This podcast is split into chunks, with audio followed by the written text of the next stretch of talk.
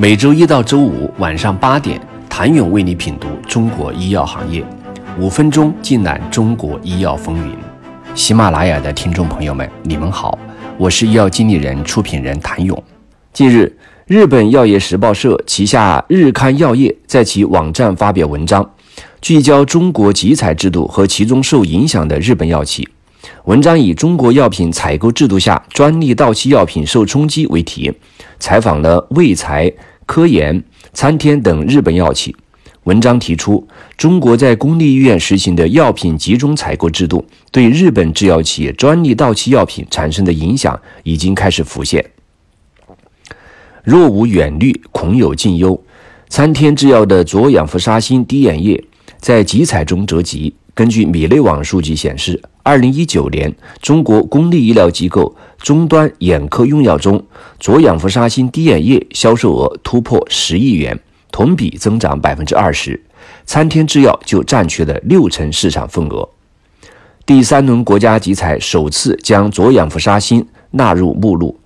原研参天制药与扬子江和中山万汉为此展开价格激战。参天落败，扬子江和中山万汉分别以六点六元、八点六元进入医保。参天对日本媒体表示，预想到中标价格将会极端的低，因此没有积极去争取中标。二零二零财年三季度，参天中国药品销售收入达到十三亿人民币，单左氧氟沙星滴眼液便占去约四成，达到五点九亿人民币。销售额中有百分之六十由公立大医院贡献，不管是否真的不积极，落标后这部分收入也将阶段性的消失。参天制药社长谷内书生在财务说明会上表示，落标造成的短期营收减少无法避免，公司将通过加快新产品开发和拓展私立医院、药店、互联网诊疗市场等之前未涉及的领域来渡过难关。而对于没有直接参与其中的日本科研制药来说，同样间接受到集采的影响。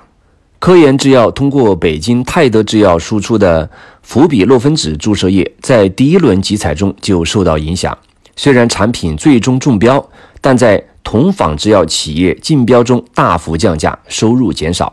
科研制药并未公布氟比洛芬酯注射液在中国的销售额。但该产品二零二零财年上半年海外销售额仅为八千六百万人民币，减少了百分之三十六，状态低迷。氟比洛芬酯注射液曾是中国销售排名第一的非颅体抗炎类注射剂。二零零四年，北京泰德制药有限公司生产的此类产品凯芬首先上市，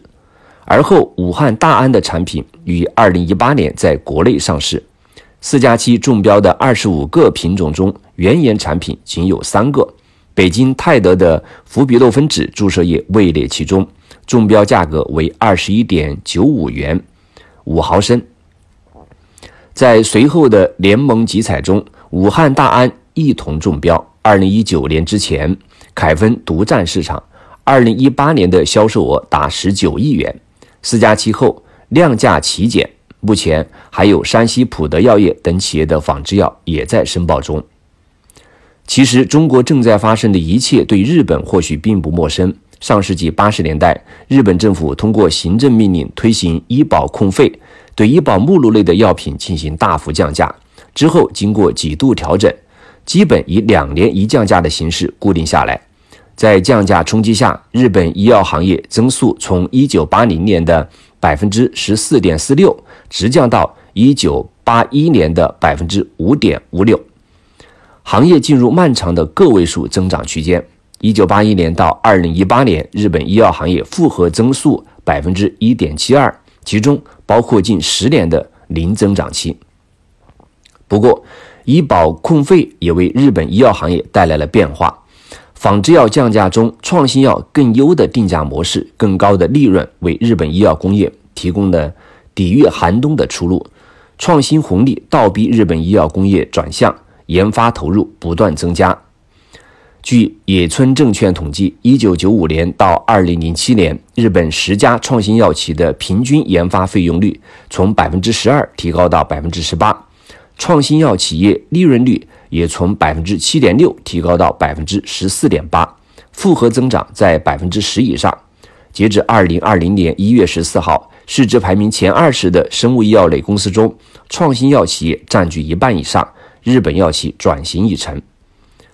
如果潮流无法逆转，如何应对就显得格外重要。日刊药业在文中表示，集采作为中国医疗制度改革的一环，不断摸索如何应对挑战，对每一个想要在中国市场打开局面的日本企业来说都十分重要。